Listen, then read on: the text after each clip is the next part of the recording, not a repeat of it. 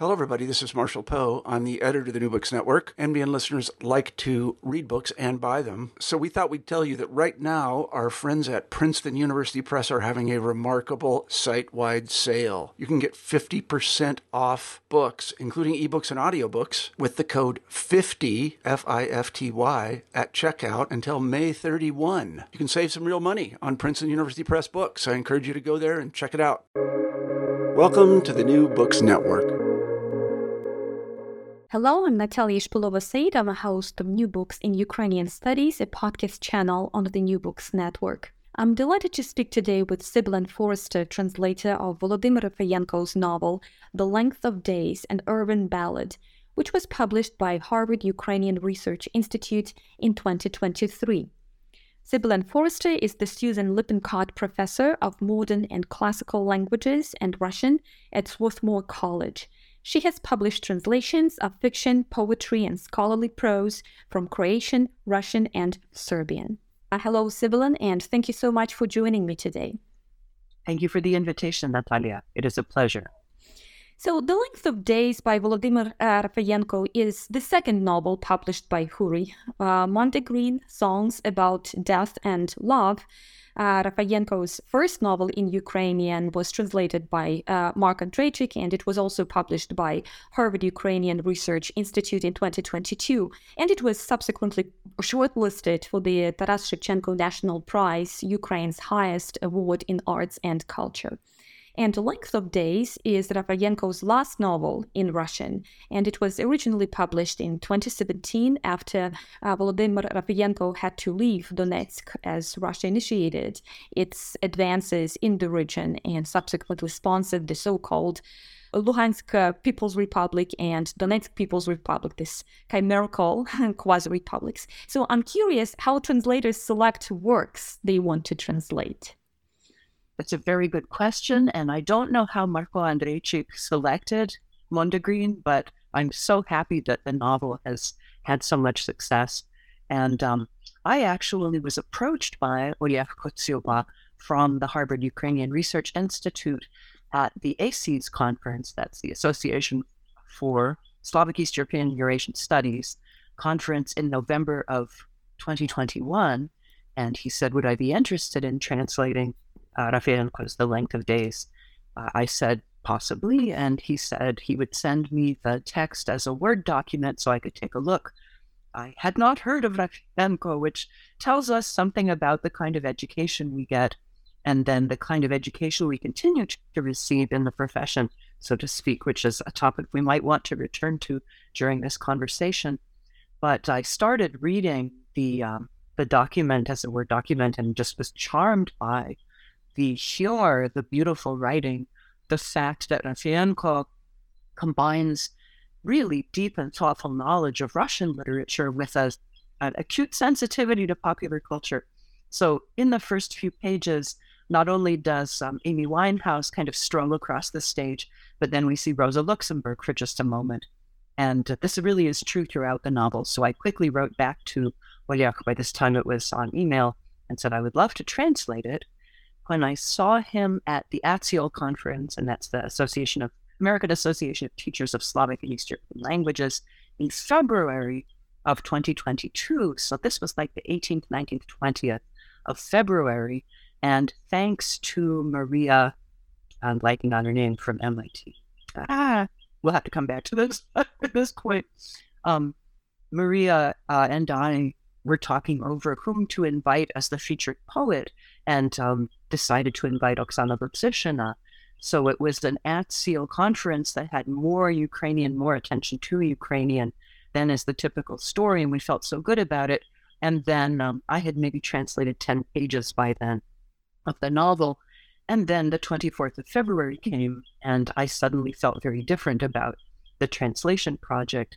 So when I was in graduate school, there was no opportunity to study Ukrainian where I was studying.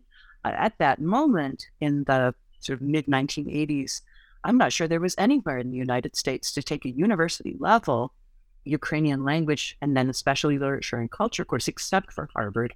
I know Canada did and does better, and I know that now the United States is doing better. But um, I again had not heard of Rafeyenko until I started working on the translation, but the invasion really sped me up and I had it finished in about six weeks. Mm-hmm. I had to consult with Olya about the popular culture angles because I'm fine with Amy Winehouse and I'm buddies with Rosa Luxemburg, but um, there were many, many things that reflected recent Ukrainian culture. And, and it's not just a matter of my background. Well, first of all, I'm not a native Russian either, but um, my Soviet background was all acquired through education. My post Soviet background, as we see, has been a little bit catch as catch can with reference to Ukraine, but it's an age thing, just not of an age to have been watching the funny children's program where the the the um, avuncular presenter thought that the mic had been turned off and said something a little bit obscene that he should not have said, which was the way the joke turned at one point in the text. Mm-hmm. So it took a while to read it and answer my questions. And then I think um, looking at the novel, there were a few bits of careful editing after I sent in the final version. And uh, that was probably June of 2022. Well, well, um, it's quite remarkable how a book can tell us something about ourselves and also trigger all these stories that somehow are interconnected and entangled. And uh, you translated the entire novel quite fast within huh. six six six um, months. Um, yeah, shorter than that, even really. I would say it was six or seven weeks mm-hmm. from the moment of the invasion. But that was possible because I was on sabbatical. Mm-hmm. And so, of course, this was not the project I planned to do during my sabbatical leave, but it really made me feel that I could contribute in that little way to lifting up the culture of Ukraine, um, making making sure that this really good writer is represented, Mm-hmm. I had also translated a bit of Ukrainian poetry, mm-hmm. Um, being invited by people. I think on the one hand, um, those who invited it was um, oh uh, Maksymchuk. What is her first?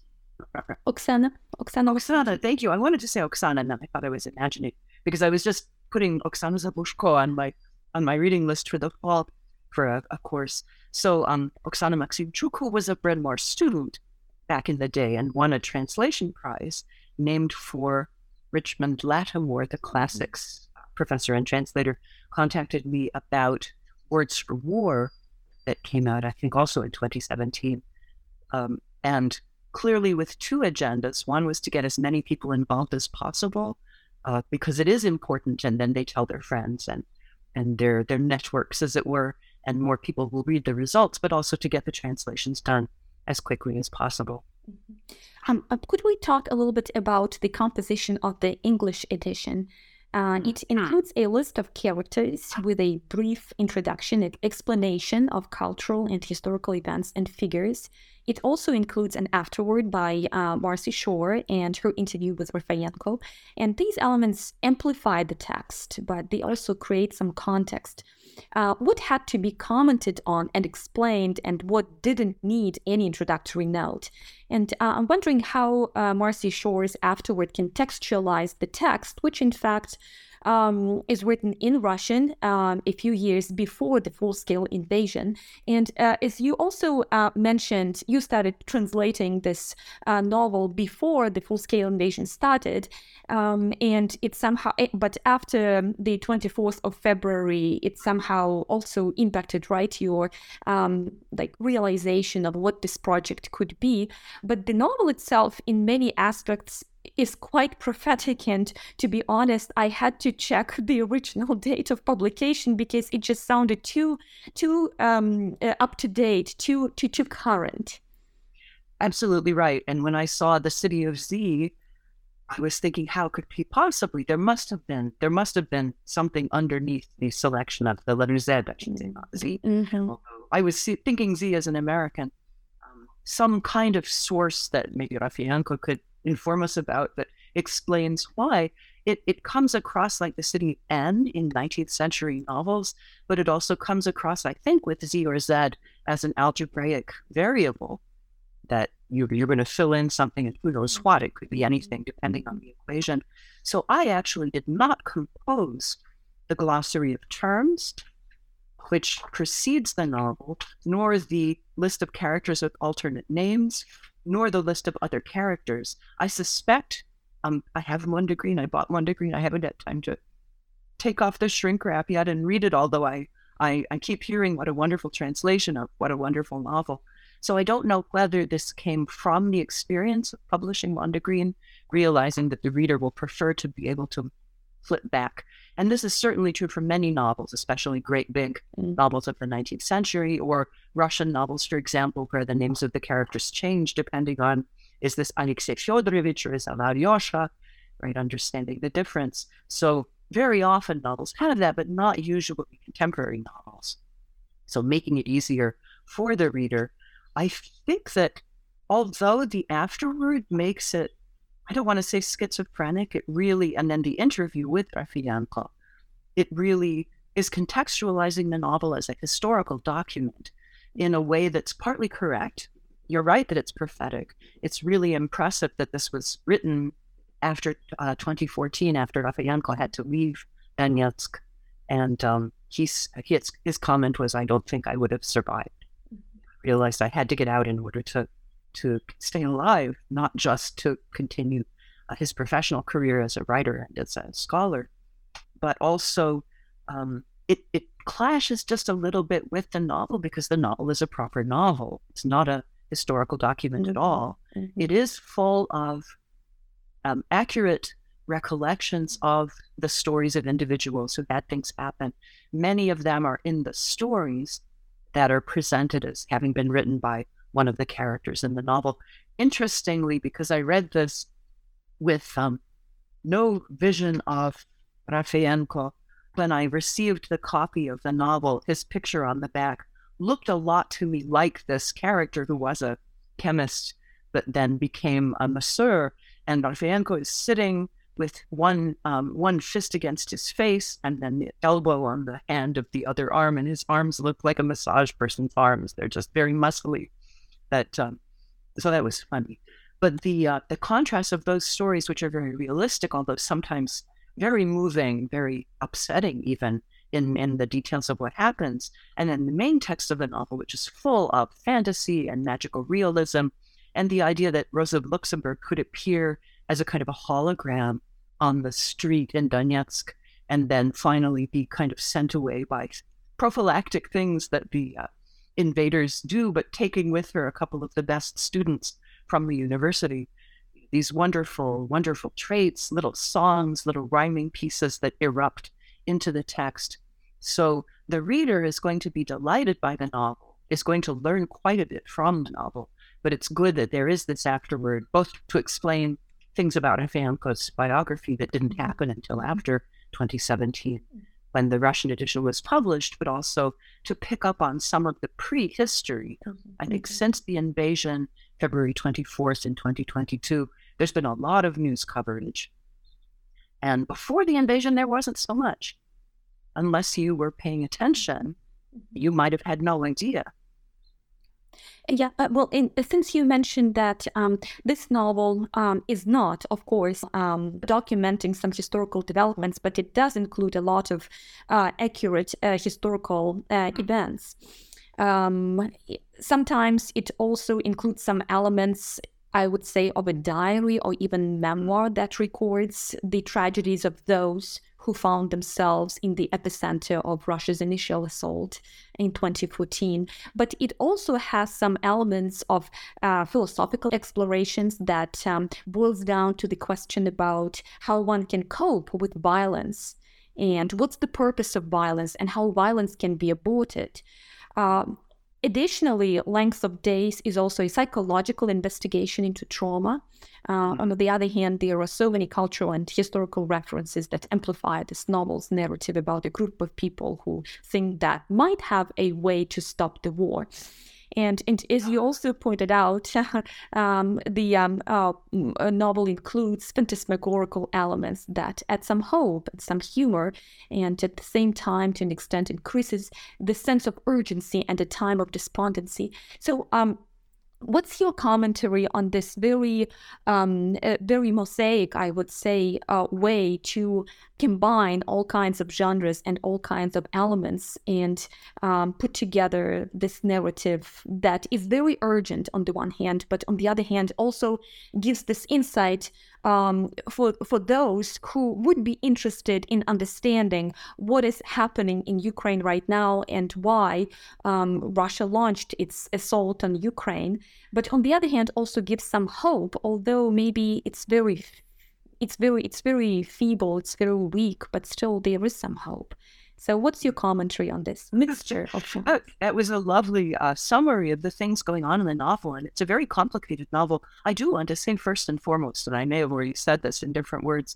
You don't have to care about Ukraine to enjoy this novel. Mm-hmm. Now, I hope no one will pick it up who doesn't care about Ukraine because that would be awful. But it is so beautifully put together. When I went to edit it after the first version, I was very taken by how many hints about what was going to happen pop up from the very beginning it's um, woven together very tightly. But you're right, there's this phantasmagorical element. There's discussion of what happens to people after they die. There are people walking around who, to all intents and purposes, are dead, but they're participating in the narrative just as much. At first, they show up in a story and then eventually show up at the end of the novel. Um, is that a metaphor for having your country taken over or you're part of a country taken over?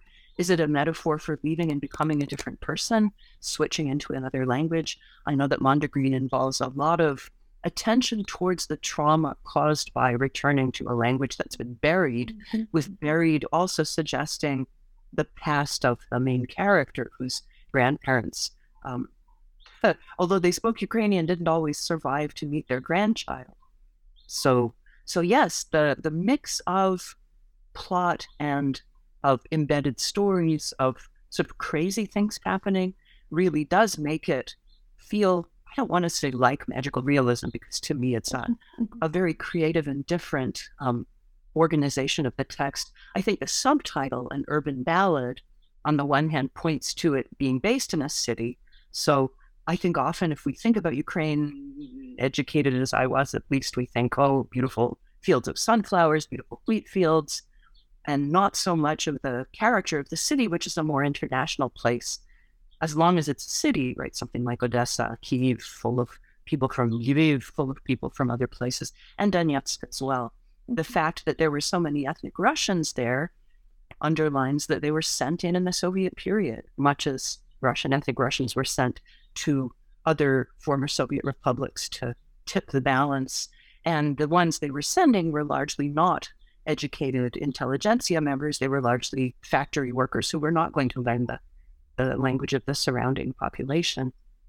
The, um, I think also one thing that interested me because I got to these points after the invasion happened, there are moments when the narrative is critical of big Ukraine and the way it's treating this part that's now been kind of partly invaded, partly um, I don't know, whatever we would call what was happening in Luhansk and, and Donetsk, that, um, you know, there's critique of the very nice Ukrainian young man from somewhere off in the West who fired a mortar shell that broke into the apartment of one of the characters. Didn't he know not to shoot his, his fellow Ukrainian? Uh, there are moments when there's communication between people who left already, people who stayed behind. And then once our main characters get to Kiev after they, but I won't spoil anything by describing how they make it to Kiev, but it's really quite a quite a way of making a trip. They discover that they're kind of looked down upon by the population there, who refer to them as vatniks, the the padded coat worn by non-intelligentsia Russians, right? That in particular, not that Ukraine is warm, but these people are coming from a colder, uh, colder climate. Mm-hmm. The um, Russian I don't want to say soldier, and yet he is the tourist because they're all supposedly there on holiday. Ivan Ivanovich from Siberia, um, Rafeyenko actually treats him with a lot of sympathy, not making him into a better person than he is, but understanding why he did this stupid thing. Why did he decide it was a great idea to come to Ukraine and try to Russify it? Mm-hmm. Yeah, I, I would like to um, uh, spend some time uh, discussing Rafeyenko's perception, right, of Russian literature and Russian culture because he actually was educated, right, mm. in Russian mm. philology. He graduated from Donetsk University with a degree in Russian philology, and Length of, de- of Days is his um, novel written in Russian, and it, it was uh, written right after he, uh, well, sometime after uh, after he left Donetsk um, after 2014, and he was still um, uh, considering writing in Russian, although he already started learning Ukrainian and he started moving toward writing in Ukrainian. Um, but um, uh, he had to leave uh, his home again in 2022 when he was living in mm-hmm. Bucha. And as we know, Bucha was captured by the uh, Russian troops, and it, when it was liberated, the world was just shocked by the crimes and massacres committed by uh, Russian troops. Miraculously, Rafeyenko and his family were able to leave Bucha thanks to the help of people who were ready to risk their lives. And I had this privilege of meeting Rafeyenko in person uh, at um, ASEEES as well in mm. 2023. And um, was it 2022? No, it was 2022. yes. Um, and it, it, again, for me, it was like a, it, it, um, was a very precious gift to meet him in person. So, and in the novel, Rafeyenko attempts to describe the essence and nature of this concept of Russian world and Russianness in general, which is not very appealing uh, in many cases, to say the least. And this is written by a person educated in and through this culture, and he received a lot of prestigious literary awards in Russia as well. Uh, apparently, there is a gesture of not just dismissing Russian literature and language as they appear to be part of the Russian world, but deconstruct it in order to show how Russian literature and language become part of the ideology that destroys. So, would you share your reading of Rafeyenko's representation of the Russian literature and culture and language uh, as well? No, it's such an interesting question because you can tell from the novel that he's read everything, every Russian classic. Not that there are so many obvious references, but he breaks in a way Russian culture into the the Vatniki. So someone like this Ivan Ivanovich and his his brother, I'm not sure whether they're actually related or just refer to each other as bro, um, uh, Fedya, and they both wind up anyway not to spoil the story, but interesting things happen to them once they're there.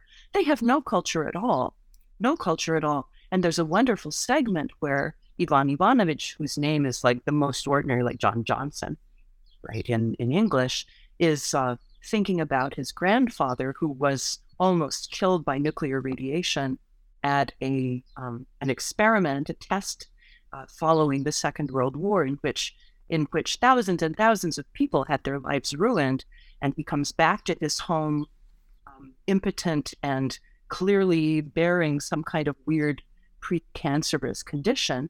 Uh, luckily, Ivan Ivanovich, or not luckily, uh, Ivan Ivanovich's father has already been born, but that's the only child that comes of that marriage. And um, so there is quite a bit of sympathy, but there's that example from the Soviet period.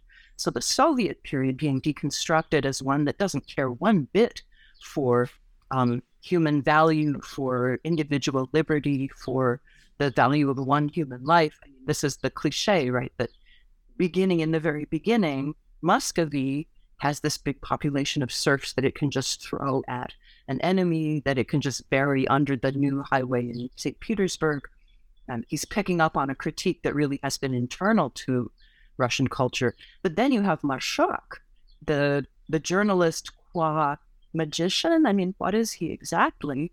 Who is so cynical. And so he represents kind of what happened to the intelligentsia. It's hard to say. The contrast to Ivan Ivanovich, um, somebody who's very well educated and knows everything, and yet is kind of skating over the surface, enjoying pulling strings, again, without any regard for what happens to individual human lives. Mm-hmm. So it's a wonderful way of deconstructing the idea of this wonderful Russian world. Um, I often point out to students if we're trying to explain what has happened in in contemporary Russian culture, the um, and its relationship to Russian literature, which is my specialty too. Spent all these years teaching. I wrote my dissertation on Marina Tsvetaeva, who I would say was a good Russian. But in any case, uh, read her poems for, for Czechia. The woman knew what was going on and probably hanged herself because her husband and children had a Jewish last name and she knew what was coming with the Nazi invasion. But um, sorry, I've, I've talked myself right out of answering your question. I got around to Tsvetaeva and didn't um, have a way to come back. But um, yes, absolutely. The uh, deconstruction of Russian. Ah, it was the presentation in the beginning of the 2014 Olympics in Sochi that opened up with this big mm-hmm. celebration of important Russian writers. And of course, we joke about Tolstoyevsky being our bread and butter, that this is the thing people want to take because they've read it in high school or they've heard about War and Peace. And the cultural references keep coming through. You know, Boris Badenov in in the Rocky and Bullwinkle cartoons, who refers to Boris Godunov, who sounds like Boris Godunov, right? That that that that level of elite Russian culture being still very treasured in world culture, being part of world literature, being used as a pretext for claiming Crimea, claiming that Russia is so much better than all these other guys, and in particular that um, Ukraine is not a real thing. Um, so, some of the most touching episodes of the novel, in my opinion, uh, are those that describe the lives of those who either uh, had to leave uh, this city Z or Z, or uh, they decide to stay, or they want to leave, but they cannot for many reasons. And these stories also include those who lost their loved ones during shellings and uh, bombardments. These episodes also include very perceptive, I would say, descriptions of fear and helplessness and hopelessness when bombardments start. Um, the uh, characters start crying. So I remember there was this one episode in which a young woman uh, meets, uh, I'm forgetting her name, uh, sees um, uh, an old man walking uh-huh. along the streets, and then the bombardment starts, and then she takes him back to his apartment and um, uh, he lives with his also elderly wife and they just they stick together actually but uh, the, that episode was very very uh, touching or there was another episode in which uh, a mother realizes that her son was actually shot because she sees some uh, group of people. So and here rafeyenko seems to be asking not to judge everyone uh, who didn't leave the occupied areas what are Rafeyenko's strengths as a writer who explores human nature and who writes with tremendous compassion, kindness, and humanness, I would say? Uh, absolutely. I mean, I think the fact that he shows sympathy for Ivan Ivanovich, and maybe not for Marshak, whose name I think is a joke about Marshak, the beloved children's writer, who by all accounts was a good guy. And yet, right, see, all, yeah, everything has been kind of turned towards evil by this Russian world. Um, the compassion, particularly in those embedded stories that are presented as if they're the work of this chemist who's turned into a masseur, mm-hmm. absolutely. And the characters in those stories are very ordinary people. They are not uh, heroic, they're not beautiful. Many of them are middle aged or very ordinary.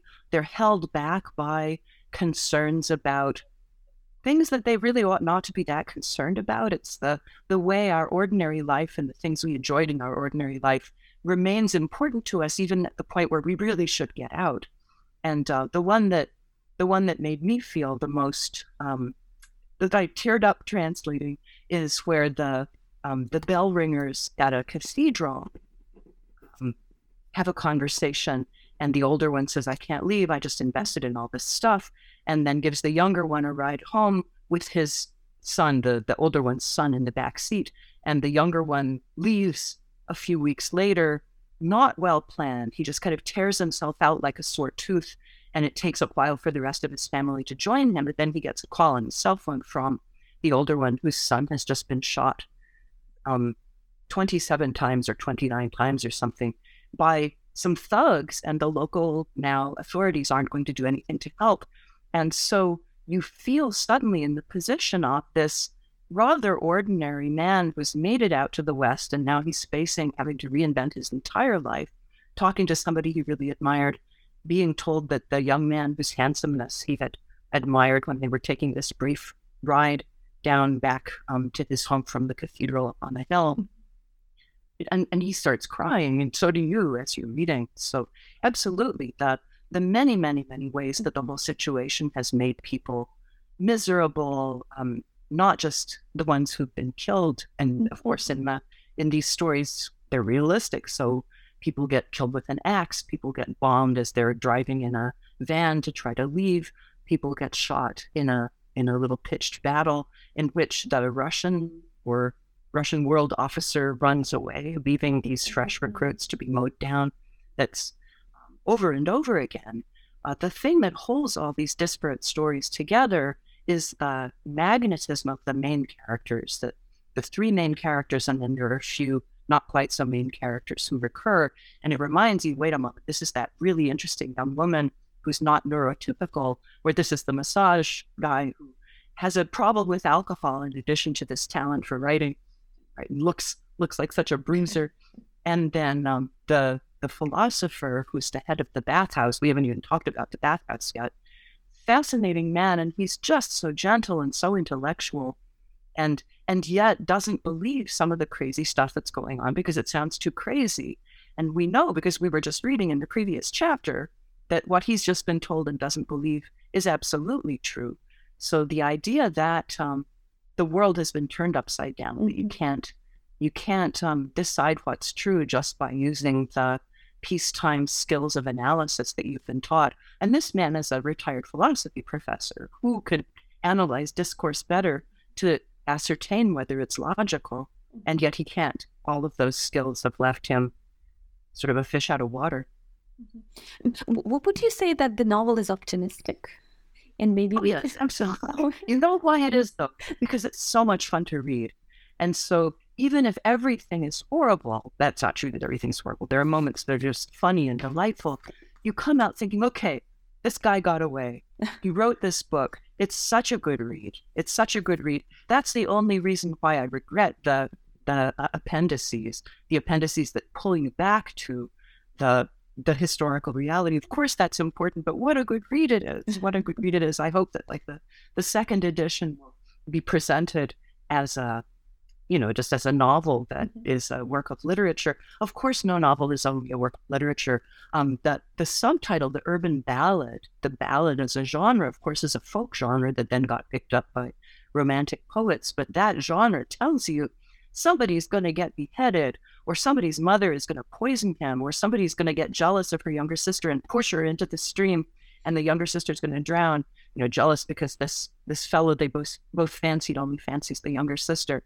So there's this sense of the kinds of tragedies that happen in traditional society being presented both to move people but also to entertain people in that way that a sad story entertains.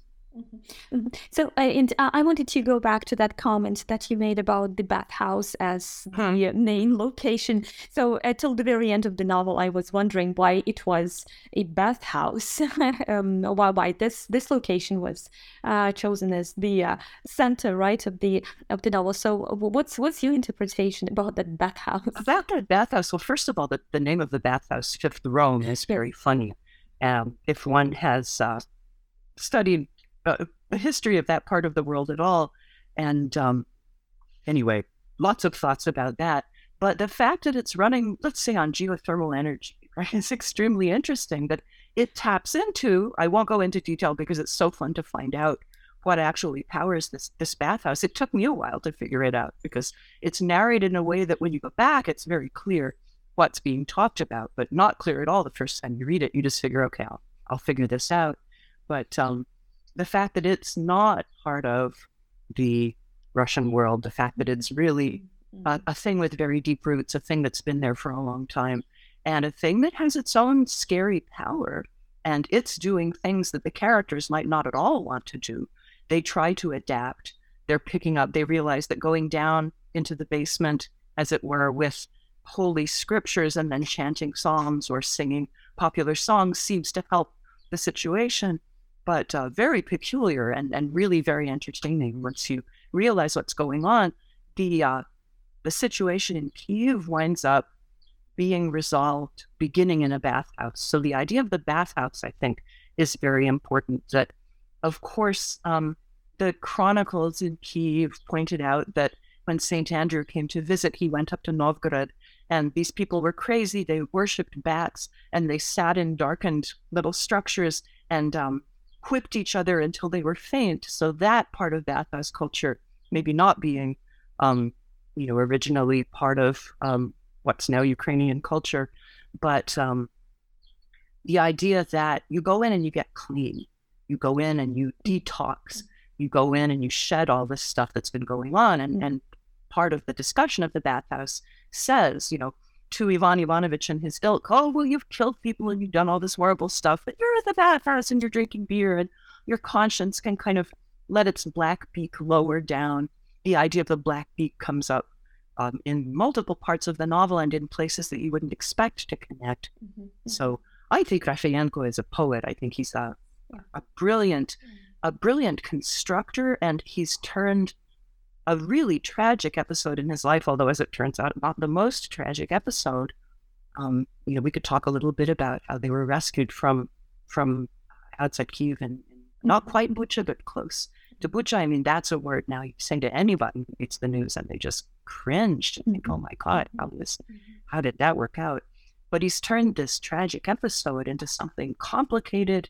It has kind of a quilt like feature that you see this little bit that refers to that novel or to this bit of popular culture. And and again, I want to emphasize a certain critique towards the Ukrainian government of that time, mm-hmm. a certain critique towards the way um, even good people in that eastern part of, of Ukraine after 2014 were trying to not collaborate, but just to get along. They kept hoping it won't get any worse. And of course, it kept getting worse. Mm-hmm. Yeah. Um, so, did you have a chance to talk about this novel with your students or introduce Rafeyenko's writing to your students? Not yet. We're going to read it in the fall. I, oh. I'm teaching. I was on leave last year. In the fall, I taught a translation workshop, which was a lot of fun. Um, obviously related to this, but not in a way that would have them reading it. But I will be teaching the novel in the fall mm-hmm. in a seminar on East European literature. Mm-hmm. So Rafeyenko, in the context of Ivo Andrić and Isaac Bashevis Singer and Milan Kundera, oh, and and so presenting him as um, not the latest link in a chain of great uh, prose writers, but definitely as someone who's entering that conversation.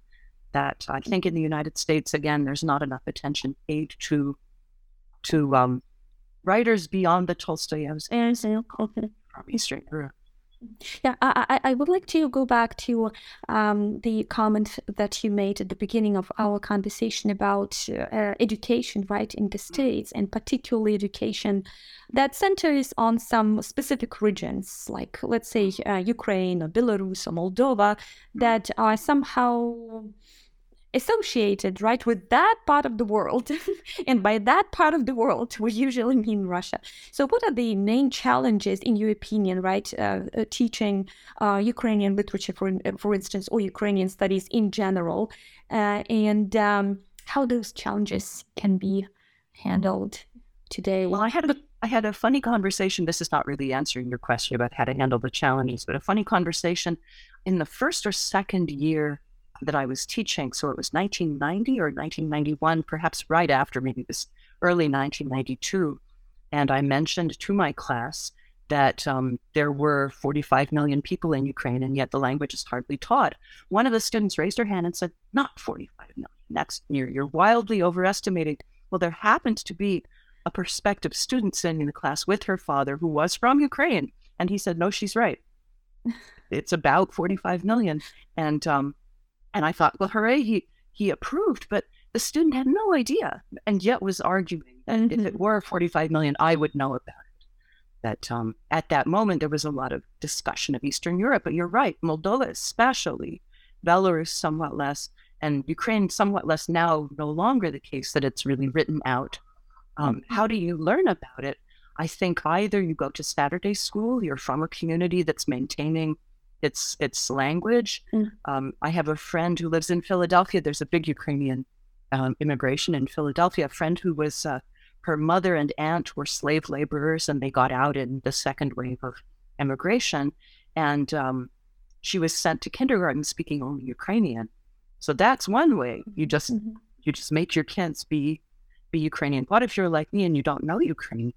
You have to find a place that teaches it. And I was offered graduate school funding at a place that didn't teach it. Um, there were Ukrainian books on the shelf in the library. Apparently, there had been a crazy old cataloger who kept ordering books from Ukraine.